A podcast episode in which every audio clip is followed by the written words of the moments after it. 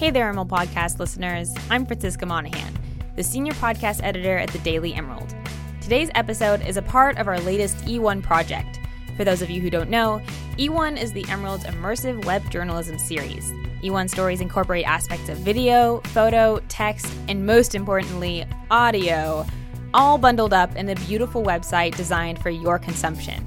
Our project this term was to uncover an area of research that is particularly unique to the University of Oregon the inner workings of the world and society of leafcutter ants. I hope you enjoy.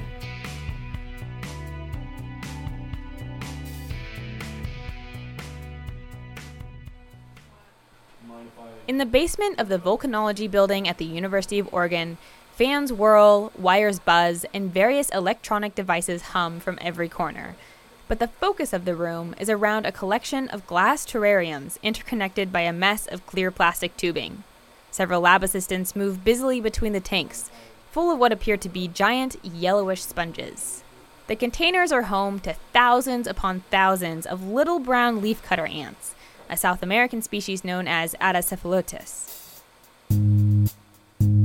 They're the research subjects of Dr. Robert Schofield, an assistant professor at the University of Oregon. His research has to do with examining the sharpness of ants' mandibles and how it defines their roles within ant society, as well as how that changes as the ants age and their mandibles grow dull. His findings suggest that ants may use some sort of decision making process to determine their value to their colony. For instance, when ants detect a threat, some run away and some stay to fight, Schofield found that the ones that stay are typically older ants, whose mandibles are worn and less useful for leaf cutting, while the younger, sharp mandibled ants run away from the danger. But I went to Dr. Schofield's lab to learn more about what it takes to care for thousands of ants on a day to day basis. On the dreary Thursday afternoon when I visited the ant lab, Schofield's assistants were prepping the ants for their feeding. So we have here colonies.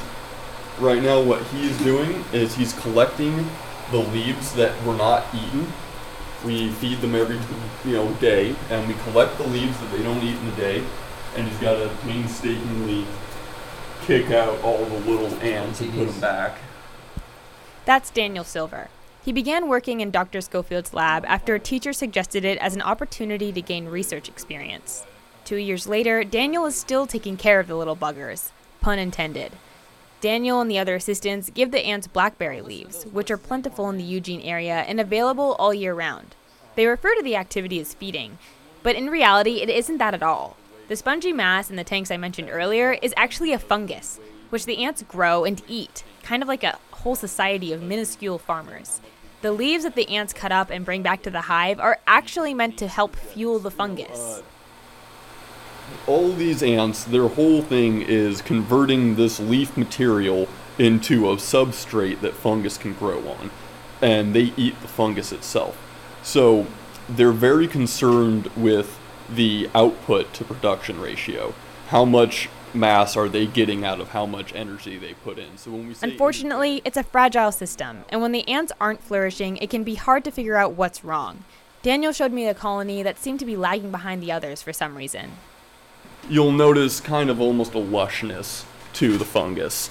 You know, you got that humid layer, you've got a lot of fungus and growth. Here, you know, it looks almost dried out. The fungus isn't very pretty looking. The leaves, they're just piling up on top. They haven't uh, processed those leaves. And so this one's having a little bit of trouble. It actually used to fill up all the way to the top. It has gone down significantly. One method they use to keep the colonies healthy is keeping them separate. This way, if an infection does get into the lab and spreads among one colony, the other stays safe. The colonies also don't play nice with each other. Yeah, if an ant breaks out and you don't remember which colony it came from, uh, you have a one in three shot of getting it right and uh, you know it's uh, not over. It's not uh, nice when you get it wrong. But um, do you just watch them like tear the other ant apart, basically, if you put it in there? Yeah, it's pretty quick. Uh, you really don't get much of a chance to intervene. There are several projects going on in the lab currently, one of which is a time lapse video of colony growth. They're also tracking the ants' behavior and decision making tendencies in contexts outside of colony defense. And so the other project, there are two projects, the time-lapse video, and then we have this tube network. This is path length selection, so the idea is, you know, can they tell the difference between a shorter path or a longer path, and will they prefer one or the other? And it involves sitting here and about I think it's about five minute stretches or ten minute stretches a piece. You count how many ants come through the tubes, and then you have to come back a couple hours later and do it again. The tubes lie in a kind of chaotic jumble on the table. They can't be bent too sharply because the ants can actually chew through them and escape. Daniel pointed out a section of the tube where the ants had started expanding the nest. They'll do annoying things like you'll notice they're building nest here, which we don't want them to do.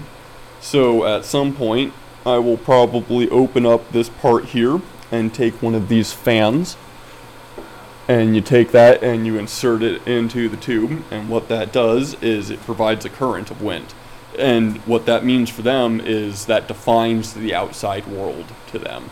And so they will not build in a place that has open flowing air. Unfortunately, the colonies are limited by lab life. Daniel told me that a lot of the time in research, things either have to be done cheaply or for free. Because of this, they can only add on to the colonies when resources and space permit. So they're, you know, established. Uh, they're not very big, actually.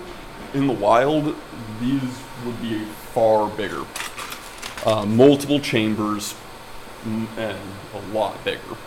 Um, yeah, that's just part of the thing that happens with these ants in the lab.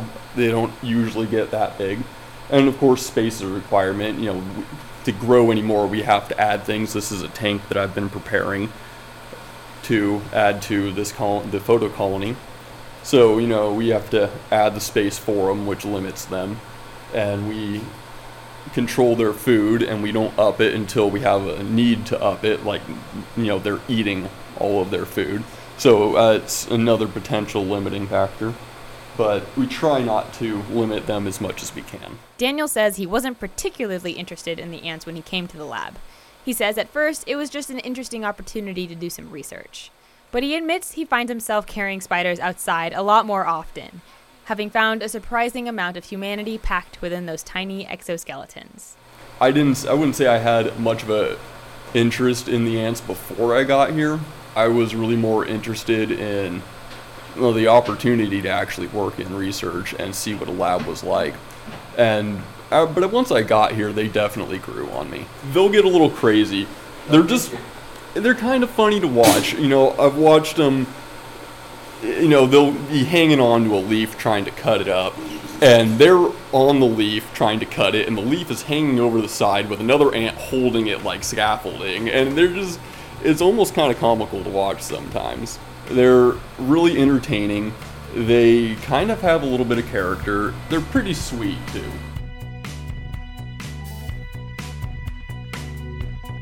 This has been the Emerald Podcast Network special E1 episode. It was produced and edited by myself, Francisca Monahan. You can view the Emerald's latest E1 project in its entirety at dailyemerald.com.